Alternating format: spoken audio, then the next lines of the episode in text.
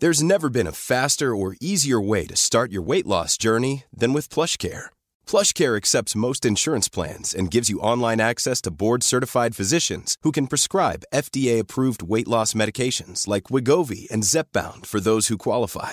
Take charge of your health and speak with a board-certified physician about a weight loss plan that's right for you. Get started today at plushcare.com slash weight loss. That's plushcare.com slash weight loss. plushcare.com slash weight loss.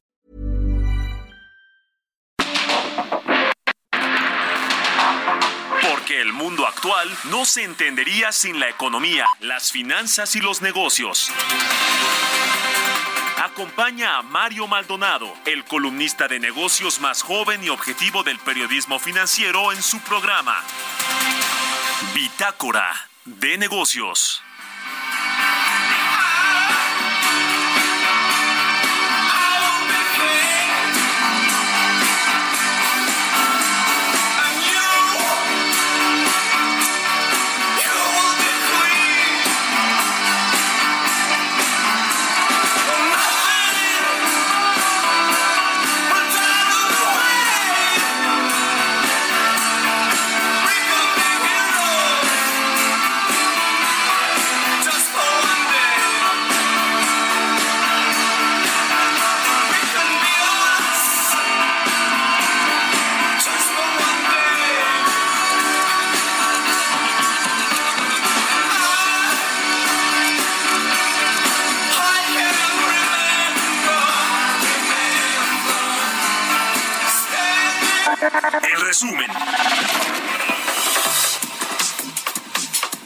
Luego de lo ocurrido el pasado sábado entre las estaciones La Raza y Potrero de la línea 3 del metro, que dejó una persona fallecida y 106 personas lesionadas, el sistema de transporte colectivo determinó conformar un comité externo para la supervisión permanente y por tiempo indefinido de esta ruta de transporte.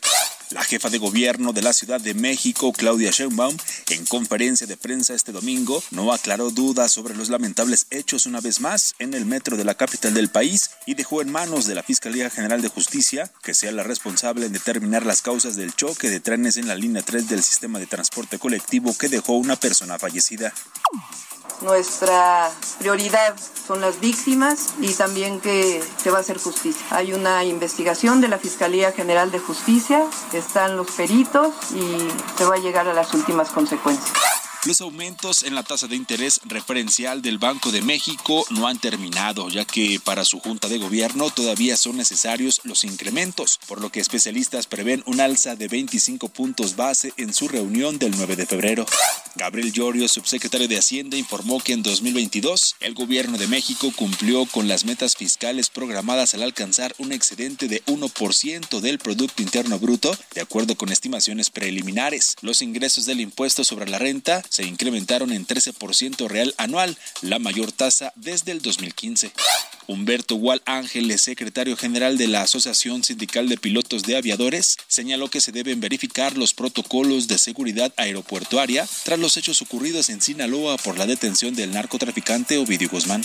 Miguel Torruco, titular de la Secretaría de Turismo, indicó que México superó los niveles prepandemia en captación de divisas a través del turismo, al sumar en cifras preliminares 27.138 millones de dólares en 2022, esto es 11.6% más que en 2019. Mario Maldonado en Bitácora de Negocios.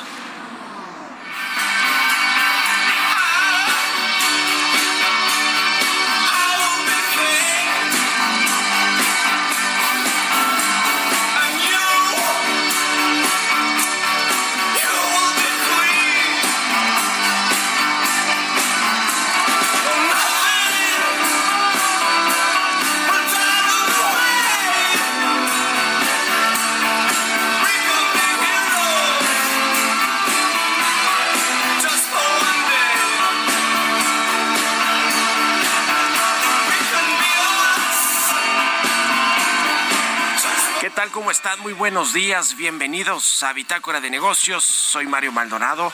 Qué gusto me da saludarlos en este lunes, lunes 9 de enero del 2023. Estamos transmitiendo en vivo, como todos los días aquí en la cabina del Heraldo Radio Gracias por acompañarnos por estas frecuencias en el 98.5 de FM, a quienes nos escuchan también en el resto de la República Mexicana, en, las diferentes estaciones hermanas del Heraldo Radio en el sur de los Estados Unidos, a quienes nos siguen a través de las aplicaciones de radio por internet.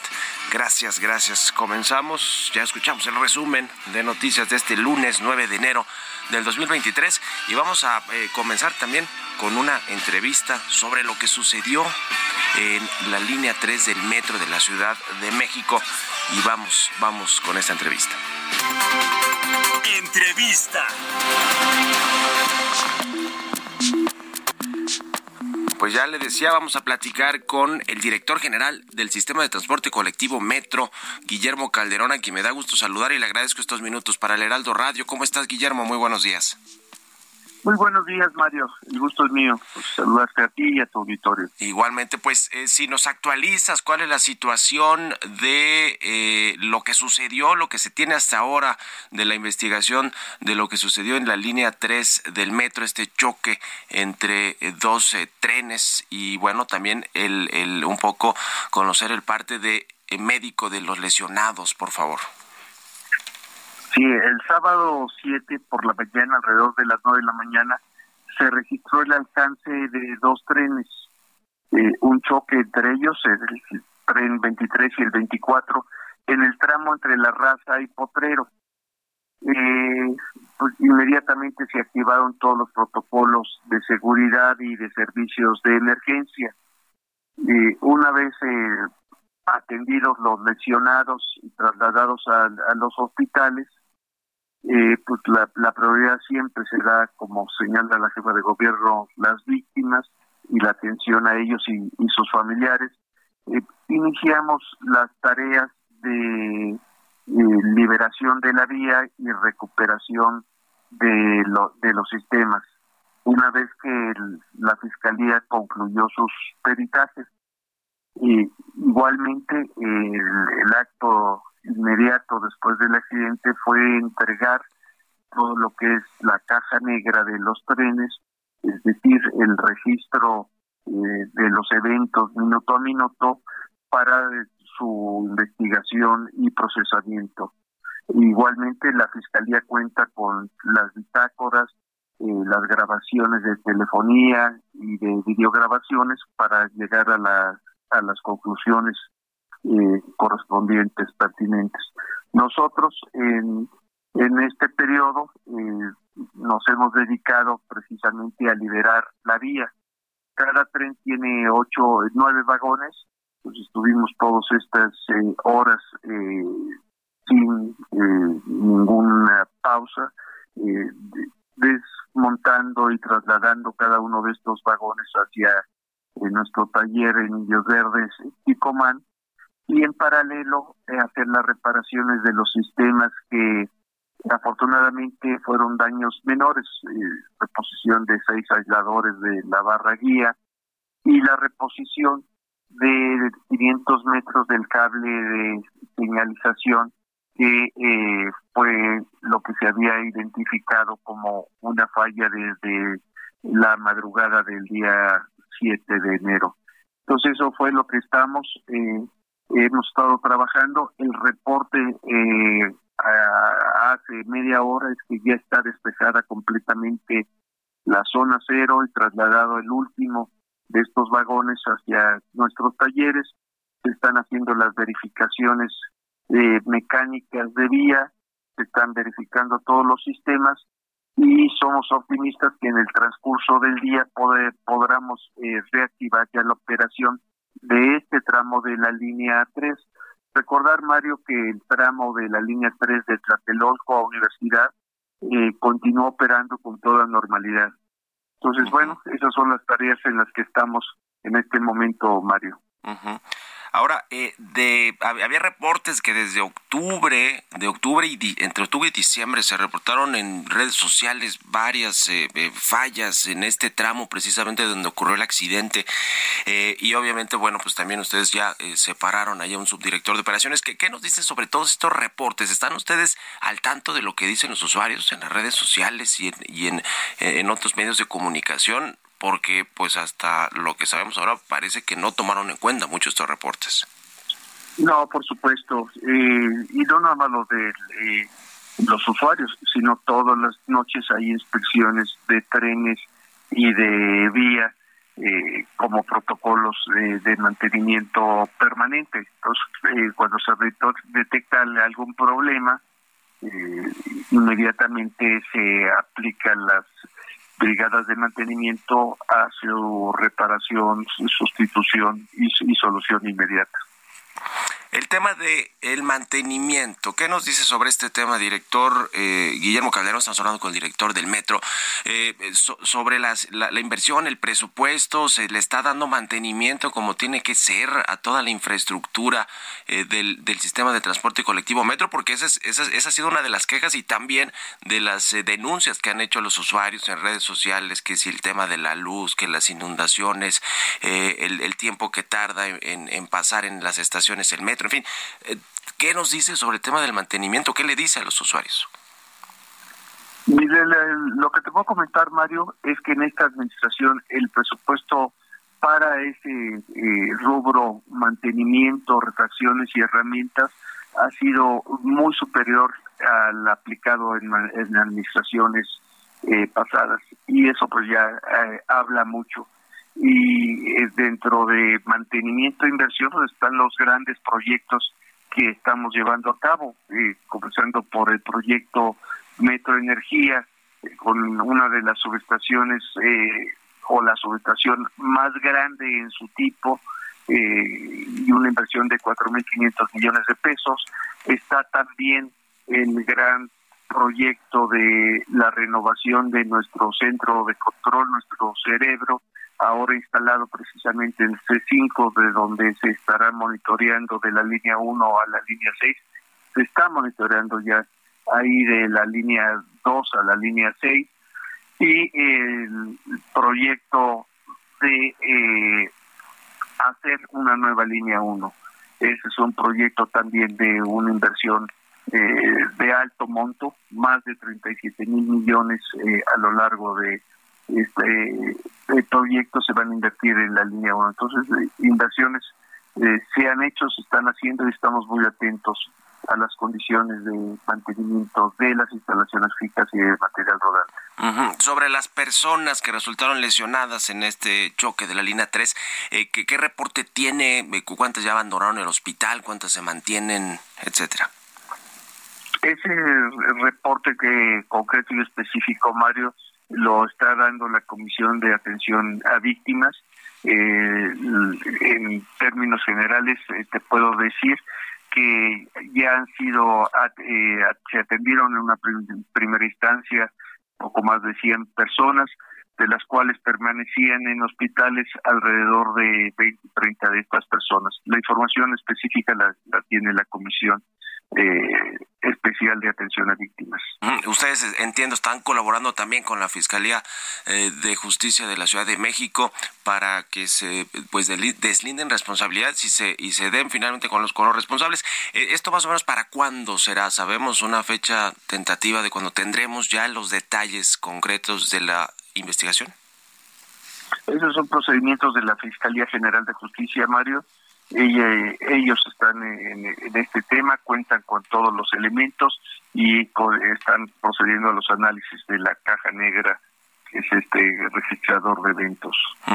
Y preguntarle finalmente, director eh, general del metro, Guillermo Calderón, sobre lo que sucedió ayer también en la línea 8 del metro, esta caída de un cable en la, en la estación de Salto del Agua. ¿Qué sucedió con eso? Es eh, una de las estaciones de correspondencia con la línea 1 donde se están haciendo los trabajos estos de renovación, de eh, sí, de renovación y rehabilitación de toda la línea 1. Eh, en el manejo de las instalaciones de la línea 1 se movió uno de estos cables en la, estación de correspondencia Salto del Agua sin mayor consecuencia.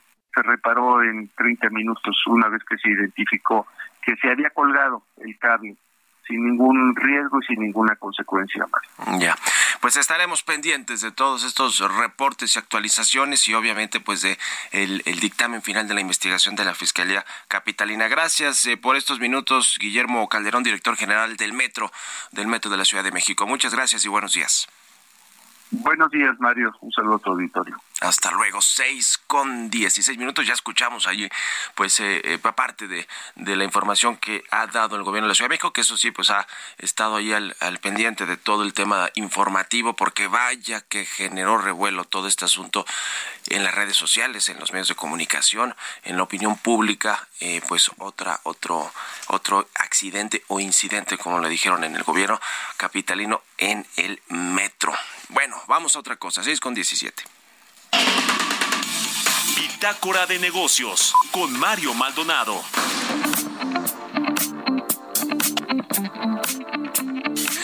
Y como todos los lunes, eh, cada 15 días está con nosotros Mariana Campos, coordinadora de gasto público de cuentas de México Evaluado, de la organización México Evalúa. ¿Cómo estás, Mariana? Muy buenos días. Muy buenos días, Mario. Gusto saludarte como siempre y feliz inicio de este 2023. Y a propósito del inicio de año, pues cómo se espera que le vayan las finanzas públicas, un año complicado en términos por lo menos de, los, de, lo que se ve ahora en términos de crecimiento económico y de cumplir con lo que está en el paquete económico de este 2023. ¿Cómo están viendo el tema, Mariana?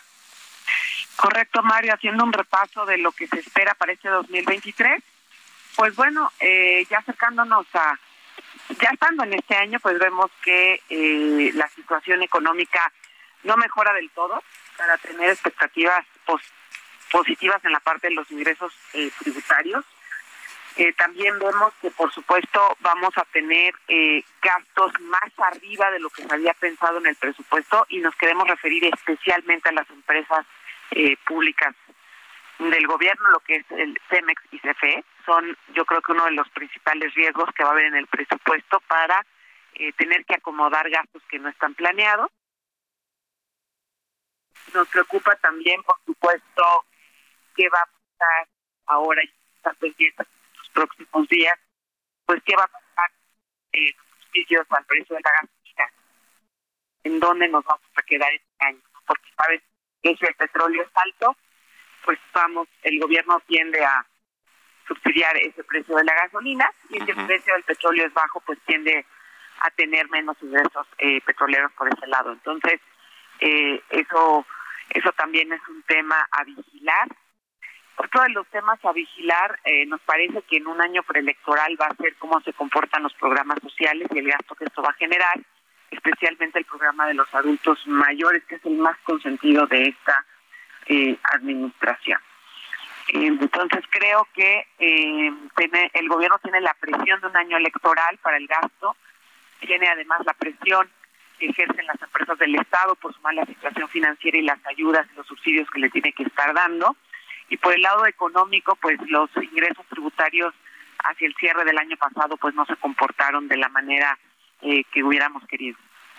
Y bueno, recordar que se está planteando en el paquete económico un presupuesto histórico eh, de este 2023 y también una recaudación eh, fiscal histórica que pues quién sabe cómo se va, cómo se pueda lograr. Lo más probable es que en abril, cuando se revisen estos precriterios o, se anuncien precriterios de política económica, se van a modificar algunos de estos, eh, no solo el tema del crecimiento económico, quizá de la inflación y algunos otros criterios, sino de eh, todo el paquete, ¿no? Tendrá que haber reasignaciones o eh, cambios importantes en, en todo lo que tiene que ver con el asunto de finanzas públicas y de, y de expectativas, ¿no, Mariana? Es correcto, Mario. Yo creo que además en antes de, los criterios en abril, en, este primer trimestre, pues vamos a ver un poco esta situación, ¿no? Este, quizás un arranque flojo. De todos modos, los primeros trimestres nunca son de gran arranque. Y siempre hay un tema de, el gobierno tiende a ir cauteloso por los temas de liquidez y de que está siempre cauteloso porque es apenas el principio del año no se puede estar gastando, ¿no? Eh, entonces, pues sí vemos varios riesgos, Mario. Añadimos también que con la reforma que se va a hacer al FEIP, pues eh, eh, la Secretaría de Hacienda realmente no ha dicho cuánto dinero espera meter en ese fondo, ¿no? Pero recordemos que está pues con un saldo muy bajito e insuficiente para hacer frente a alguna, eh, digamos, a una situación Bueno, pues eh, a esperar un, un, un, entorno, pues no quiero decir complicado para no ser, eh, eh, digamos, poco optimista o, o, al revés pesimista, pero, pero por lo menos va a ser de muchos retos, de muchos retos para las finanzas públicas y para el presupuesto del gobierno. Muchas gracias, como siempre, Mariana. Un abrazo y muy buenos días. De qué muy buenos días. Que estés muy bien. Es Mariana Campos de México Evalúa y en las redes de México Evalúa y está también toda, toda esa información más detallada. Vamos a otra cosa. Economía y mercados. Roberto Aguilar ya está aquí en la cabina del Heraldo Radio. Mi querido Robert, buenos días. ¿Cómo estás, Mario? Me da mucho gusto saludarte a ti y a todos nuestros amigos. Ya el INEGI dio a conocer la inflación de todo 2022. Fue de 7.82, más o menos en línea con lo que esperaba el mercado. El mercado esperaba 7.85%. Y bueno, pues con esto tenemos que la inflación subyacente, Mario, cerró en 8.35 y la no subyacente en 6.27%. Estos eh, datos son mayores al que se registró justamente el año pasado y también a raíz de este dato se actualiza también la unidad de medida de actualización, la UMA, que a partir del primero de febrero de este año pues va, eh, tiene un valor de 103.74 pesos y esta es la actualización que se acaba de dar justamente. Te comento rápidamente que los índices bursátiles eh, subían impulsados por la, eh, justamente por la rebaja de la expectativa de alza de las tasas de la Reserva Federal de Estados Unidos y el optimismo de la reapertura de las fronteras de China. El viernes se dieron a conocer datos muy importantes sobre justamente la economía estadounidense que mostraron un aumento de la población activa y un menor crecimiento de los salarios que fueron interpretados como un indicio de que la Reserva Federal podría ser menos dura, lo que hizo justamente reportar las bolsas mundiales y presionó al dólar. De hecho, ahora las expectativas, Mario, es que hay 75% de probabilidades de que justamente en su siguiente reunión de política monetaria que será en febrero, pues solamente aumente un cuarto de punto. Así es como están las expectativas. Bueno, pues China ayer anunció ya una última fase de lo que es, de la flexibilización, flexibilización de sus políticas de cero tolerancia al abrir sus fronteras y esto va a permitir justamente la llegada y salida de población china en un momento en que se enfrenta con un incremento justamente de las infecciones. También te comento que Goldman Sachs va a empezar a recortar miles de puestos de trabajo en toda la empresa a partir del miércoles. Se habla de tres mil puestos de trabajo aunque la cifra aún está por determinar, pero bueno, interesante porque también un banco más de inversión que se suma a los recortes. El tipo de cambio, Mario, cotizando en 19.13 pero un poquito más eh, temprano tocó el 19.10 y con eso tenemos ya una ganancia anual de 1.7%. Vaya que por fortachón el tipo de cambio inició justamente este 2023 y la frase del día de hoy, solo porque una acción haya caído no quiere decir que no pueda caer mucho más. Esto lo dijo en su momento Peter Lynch. Gracias Robert, nos vemos a ratito en la televisión. Gracias Mario, muy buenos días. Síganlo en Twitter, Roberto AH, nos vamos a la pausa, regresamos. En un momento continuamos con la información más relevante del mundo financiero en Bitácora de Negocios con Mario Maldonado. Regresamos.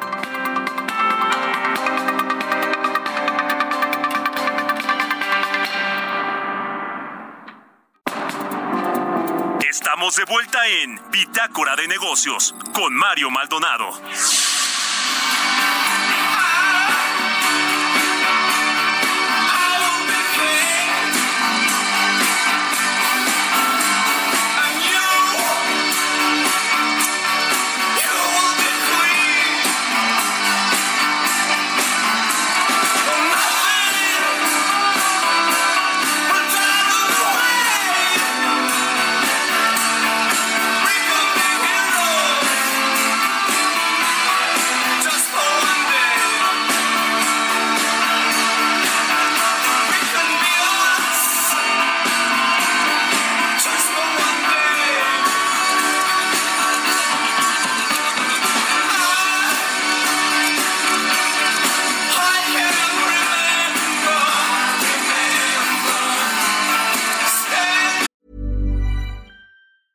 There's never been a faster or easier way to start your weight loss journey than with PlushCare PlushCare accepts most insurance plans and gives you online access to board-certified physicians who can prescribe FDA-approved weight loss medications like Wigovi and Zepbound for those who qualify.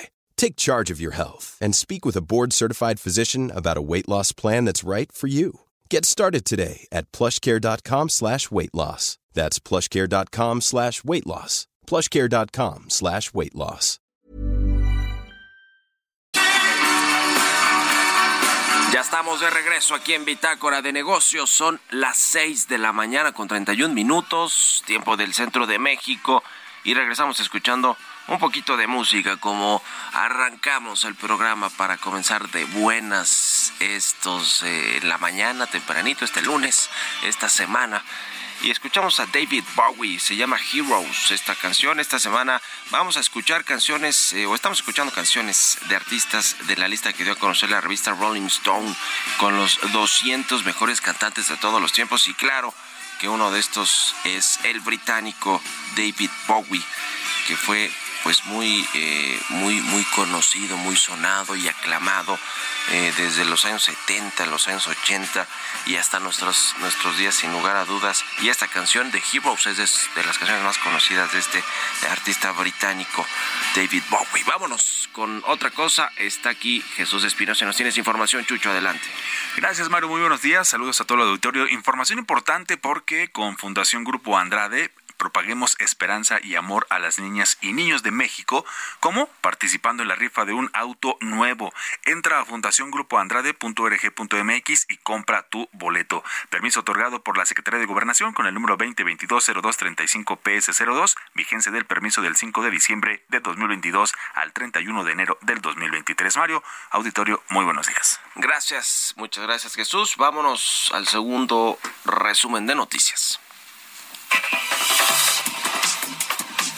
Ernesto Revilla, economista en jefe para América Latina de Citigroup, aseguró que la gran tragedia de México particularmente es el pobre crecimiento económico que tendremos en este sexenio, a pesar de tener estabilidad macroeconómica, las atractivas tasas de interés, los buenos indicadores y los fundamentos.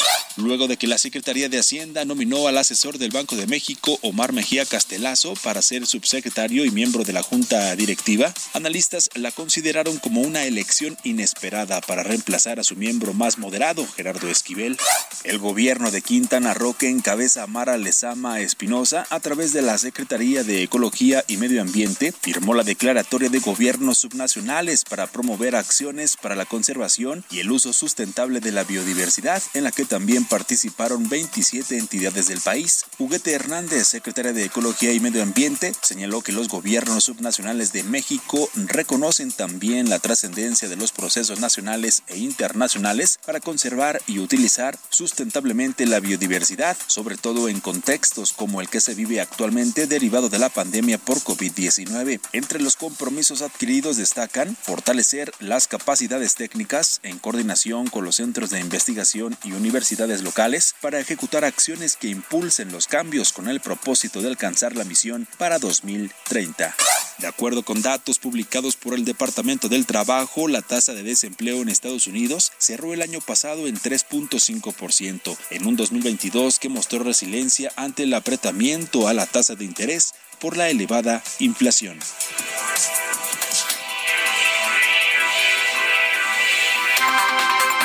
Entrevista.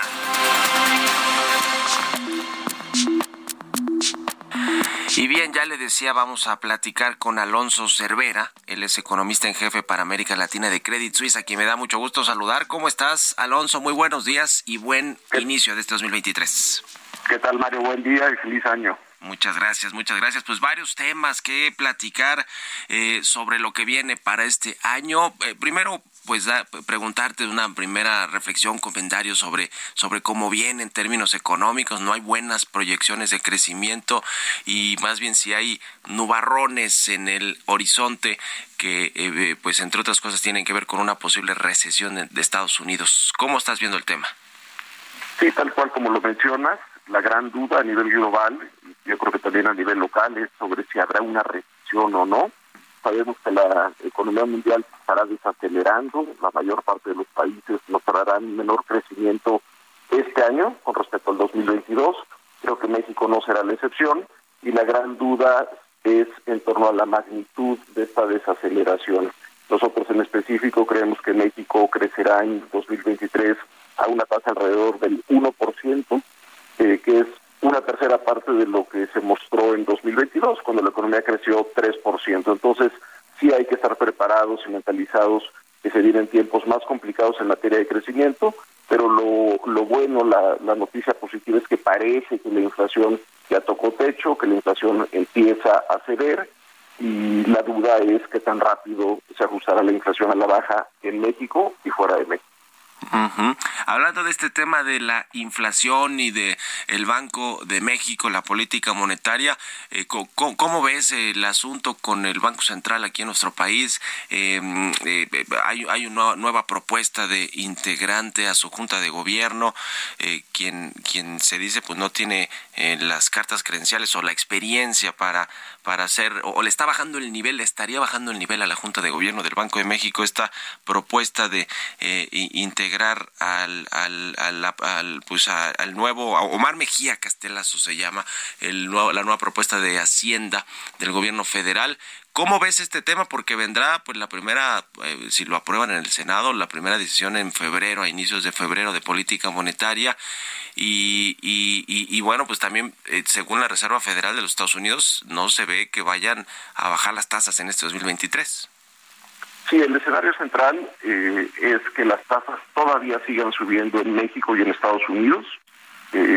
nosotros creemos que en México por lo menos subirán otro otro medio punto porcentual el fondeo hoy está en 10 y medio, lo vemos eh, eventualmente estabilizando en un nivel del 11%, que podría ser en febrero o en marzo, dependiendo del ritmo de ajuste que decida la Junta de Gobierno en las primeras dos reuniones de este año.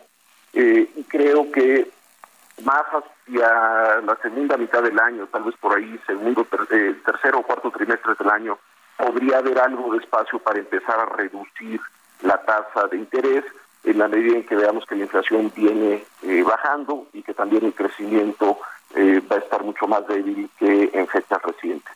En cuanto a la nominación de Omar Mejía como eh, miembro de la Junta de Gobierno, esta propuesta que presenta Hacienda la semana pasada, bueno, primero hay que ver si el Senado lo ratifica o no, no es un proceso automático, está la nominación ahí, leí tu columna de esta mañana, eh, y bueno, el, no tengo el gusto de conocer a Omar, he hablado nada más una vez por teléfono con él, eh, muy amable, desconozco su trayectoria profesional, eh, su trayectoria académica, eh, lleva en Banco de México, al parecer desde el 2021, como asesor de Galia Borja, y bueno, no, no tengo más elementos para opinar con respecto a su trayectoria. claramente en Banco de México debe de haber caído como sorpresa, sobre todo para el staff del banco, esta propuesta, pues en el Banco de México hay muchos economistas eh, de mucho prestigio con una trayectoria profesional muy amplia y con una gran carrera de banca central, pero desafortunadamente, Mario, lo que hemos visto en México, ya desde hace varios años, no nada más en esta administración, es eh, que no se le ha dado prioridad al staff del Banco de México para ascenderlos a la Junta de Gobierno y creo que la, la única persona, la última persona, la última persona que subió a la Junta de Gobierno desde el staff fue Manuel Ramos Francia ya hace varios años. Pero todos los eh, nombramientos siguientes, el de Irene, Galia, Jonathan, Gerardo Esquivel, eh, es gente que ha venido de fuera. Me puedo imaginar que los ánimos al interior del banco, eh, dentro del staff, pues no han de ser los más alegres que podamos imaginar al contrario. Estaba además eh, eh, pues esta economista en jefe del propio eh, Banco de México que, que pues eh, eh, podría haber sido una candidata Alejandrina Salcedo, pero bueno, pues ya está la propuesta, ya veremos como bien dices qué dice el Senado de la República, que es el que tiene que ratificar y avalar esta propuesta que manda el gobierno federal a través de la Secretaría de Hacienda. Ya, ya lo estaremos viendo y, y, y, y pues sí, veremos el rumbo que toma la política monetaria y las decisiones de la Junta de Gobierno del Banco Central. En, en otro tema también importante y que tiene que ver con la inflación, es que se anunció por parte de la Secretaría de Economía este nuevo decreto para ampliar hasta diciembre de este año este eh, eh, famoso PASIC, que es el paquete contra la inflación y la carestía. ¿Qué, qué te parece? Porque eh, pues en el anuncio no se vio a los empresarios, como se hizo al inicio de este acuerdo. no sé si estén dispuestos los empresarios y todos los que participan en este acuerdo para mantener los precios hasta el final de este año. Alonso, ¿cómo ves? Eh, me da la impresión que son muy buenas intenciones por parte del gobierno. Eh, lo que se anunció este viernes fue la extensión de aranceles a, importación de varios productos, eh, alimentos, eh, productos de cuidado personal, higiénicos, etcétera. La clave está, Mario, en que los empresarios, las empresas, los negocios le trasladen un menor precio al consumidor y van a estar eh, pagando menos por importar esos productos, bueno, pues que en realidad esto se refleje en el precio final que enfrentamos los consumidores aquí en México. Eh, me imagino que muchos de los empresarios seguían de vacaciones la semana pasada cuando se anunció esta ampliación del PASIC y probablemente por eso no estuvieron en la presentación de este, pero lo que hemos visto, Mario, en los datos que publica el INEGI, es que muchos de los productos que han estado, que han sido como el objetivo del gobierno para anclar la inflación, para evitar que siga subiendo, muchos de estos precios han seguido subiendo. Es difícil controlar los precios, no es sano querer controlar precios por decreto. Eh, y yo creo que al final del día, y esto es una reflexión que hago de forma recurrente, lo que necesitamos en México es mayor competencia. Necesitamos una COFESE más fuerte, necesitamos eh, en realidad una competencia más intensa en las industrias para que eh, el consumidor se vea beneficiado con menores precios. Entonces, este anuncio del PASIC ampliado de todo 2023, pues sí, eh, son buenas intenciones, es un buen intento del gobierno de controlar la inflación. Hay muchos de los productos que se están beneficiando ahora con esta ampliación que ni entran en el INPC. Entonces, eh, hay que estar también conscientes de ello, pero otra vez creo que a, mí me da la impresión que la inflación sí va a seguir bajando. Ya hoy tuvimos en la mañana el dato para todo el año pasado, inflación de 7.8 eh, por ciento diciembre-diciembre, es inferior al pico que vimos entre agosto y septiembre, eh, que, mal no recuerdo fue 8.6. Creo que la inflación va a seguir bajando eh, en función de una mayor debilidad de la economía, de tasas de interés más altas, un tipo de cambio fuerte y estos esfuerzos del gobierno eh, a través del PASIC. Eh, el escenario central, nada más para que el auditorio lo tenga en mente, es que la inflación, según las expectativas del mercado, del consenso, es que la inflación este año, 2023, cierre eh, en torno al 5%. Entonces, que pasemos de una inflación de casi 8% en 22 a un 5% en 2023 esperemos atinarle eh, nosotros y mis competidores. Eh, pero ese es el escenario central y creo que sí se puede lograr. Ya. Finalmente, un comentario, Alonso eh, Cervera, eh, sobre el tema de la visita de Joe Biden a México. Viene también Justin Trudeau de Canadá, pero eh, el asunto importante entre, entre varios asuntos, sin duda, migratorios, de seguridad, eh, de temas de agenda verde, seguramente será el TEMEC y lo que sucede con el tema energético y las consultas y los posibles paneles de controversias. ¿Cómo ves el, lo, lo que pueda salir de esta reunión, de esta cumbre de líderes de Norteamérica? Que comienza hoy aquí en México? Yo creo que saldrá una buena foto de los tres mandatarios, saldrán comunicados eh, propositivos, favorables, con buenas opiniones de lo que se logró, pero los acuerdos en específico los vamos a desconocer y será en el tiempo cuando veremos eh, en realidad si hubo, por ejemplo, en el lado de por parte del gobierno mexicano, un intento para destrabar el problema del TEMEC en materia de, energética o no. Y si no hubo este intento del gobierno y si no lo hay, pues acabaremos con un panel eh, que eh, sea el que resuelva la controversia y la queja impuesta por los gobiernos estadounidenses y, canadienses en, torno a la reforma energética en, México y cómo lo estamos implementando aquí en el país. Entonces, eh, saldrá la, la, foto, saldrá el comunicado, eh, se echarán porras y flores, pero veremos en el día a día qué pasa en materia de seguridad, qué pasa en materia de comercial, eh, energías verdes. Eh, se puede decir mucho en una reunión de un día, dos días o tres días. Eh, lo que cuenta son las acciones y esas solo se ven en el mediano plazo. Bueno, pues ya, ya lo estaremos viendo. Muchos, muchos temas. Comienza muy movido este 2023 y te agradezco, eh, como siempre, que nos hayas tomado la llamada. Alonso Cervera, economista en jefe para América Latina de Credit Suisse. Muchas gracias, muy buenos días y buen inicio de año. Gracias a ti, Mario. Saludos. Un abrazo, hasta luego. 6 con 46. Vamos con las historias empresariales. Historias empresariales.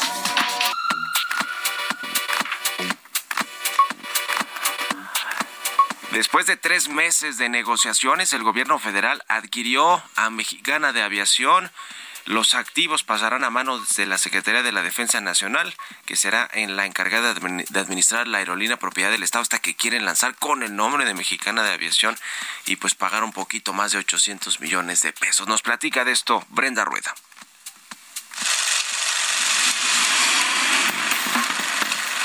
Mexicana de Aviación fue una de las primeras aerolíneas del mundo. Se fundó en 1921, además de ser durante varios años la principal línea aérea de México.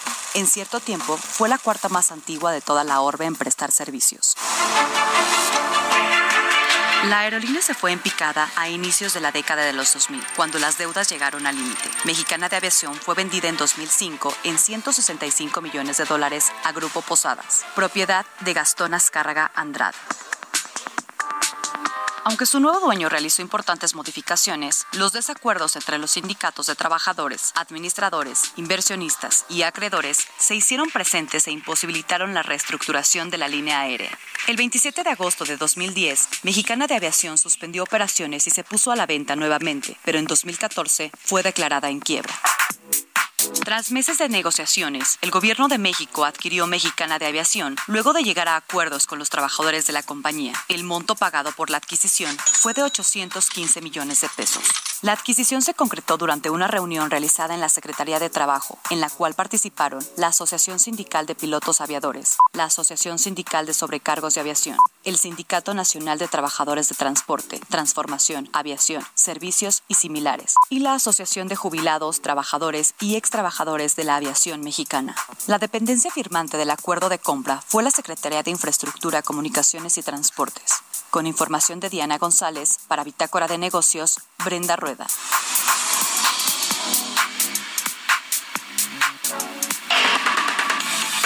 Bitácora de Negocios, con Mario Maldonado. Y bueno, pues ya platicábamos ahorita con Alonso Cervera sobre el Banco de México que propuso a un nuevo integrante de la Junta de Gobierno, que son cinco integrantes los que toman las decisiones de las tasas de interés, si suben, se mantienen o si bajan las tasas de interés. Las decisiones de política monetaria hacen más que eso, ¿eh? que votar.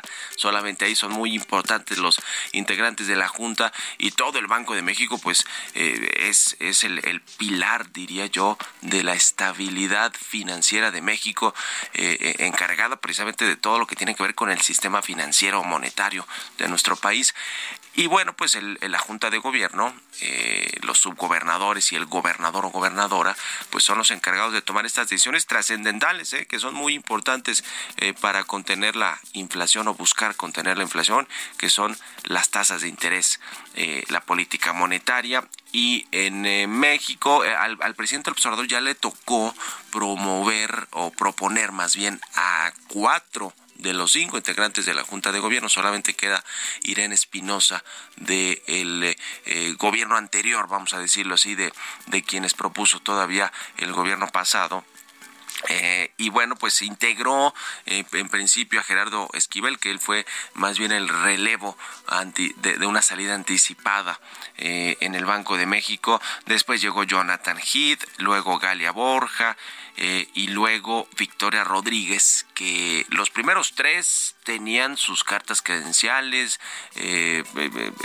tenían buena, un buen perfil, digamos, aunque no necesariamente experiencia en temas de política monetaria, para integrarse al Banco de México, que le decía es tan importante como decir que es esta eh, esta eh, institución autónoma, independiente, eh, cuasi sagrada, que no se debe tocar por todo este asunto que es muy delicado, que si las reservas, que si le mete mano el gobierno a la, a la tasa de interés o a las decisiones de política monetaria, porque luego, nos, luego pasa como en Argentina, ¿no? Que se les va de las manos, y en Venezuela y en muchos otros lados que intervienen los gobiernos a los bancos centrales y se hace un desastre auténtico en toda la economía, eh, empezando por los temas de los precios, por la inflación. Pero bueno, eh, es así de importante el Banco de México, con las tres primeras propuestas, aunque no tengan experiencia política monetaria necesariamente, o, no todos, digamos, una amplia experiencia, o no son de carrera, como platicamos hace rato con Alonso Cervera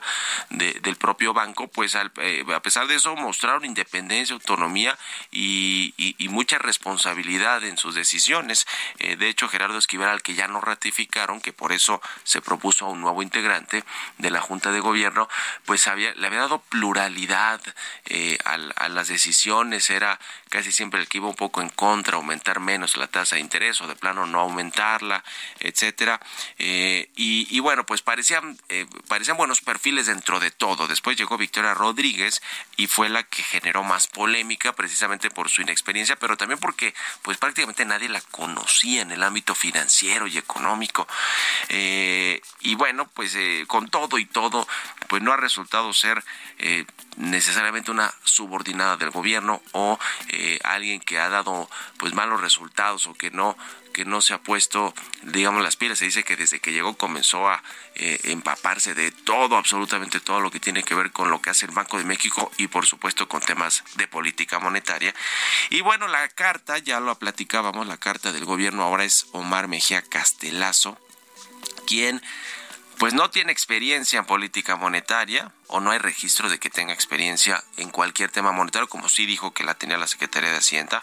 Se tituló apenas en el 2018 14 años después de haber concluido sus estudios de licenciatura, que por cierto se tardó casi siete años en terminar la licenciatura en economía en la UNAM y además de todo, pues eh, venía trabajando con el gobierno federal los eh, la dispersión de los programas sociales ahí en la, la tesorería de, de, la Secretaría de Hacienda y después y después ya muy después hasta hace poquito eh, se eh, unió a Galia Borja como su asesora allí en la Junta de Gobierno de la subgobernadora Galia Borja, es decir, pues no tiene experiencia y además de todo lo más delicado parece ser es que la Secretaría de Hacienda que dicen que no fue Rogelio Ramírez de la O, más bien quien, quien propuso a Omar Mejía Castelazo, sino la propia gobernadora del Banco de México, Victoria Rodríguez, y su amiga Galia Borja, porque era su asesor, fueron los que terminaron de, de eh, pues, eh, eh, aprobar la candidatura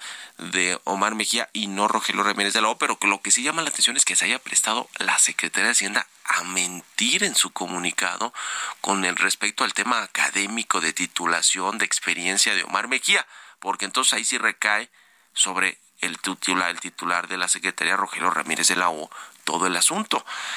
En fin, veremos qué hace el Senado pero este eh, esta propuesta parece ser que pues por decir lo menos le baja el nivel y demerita todo lo que ha hecho el Banco de México y a las figuras que ha tenido como subgobernadores y como gobernadores en el Banco Central. En fin en fin no creo que esa sea la sangre nueva a la que se refería el, primer secretario de Hacienda del gobierno del presidente López Obrador, Carlos Ursúa. Pero bueno, ¿ustedes qué opinan?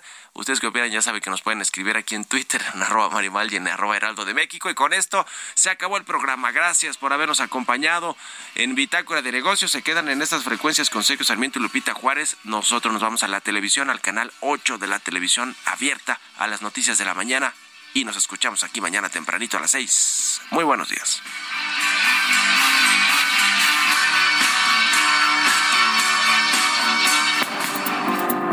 Esto fue Bitácora de Negocios con Mario Maldonado.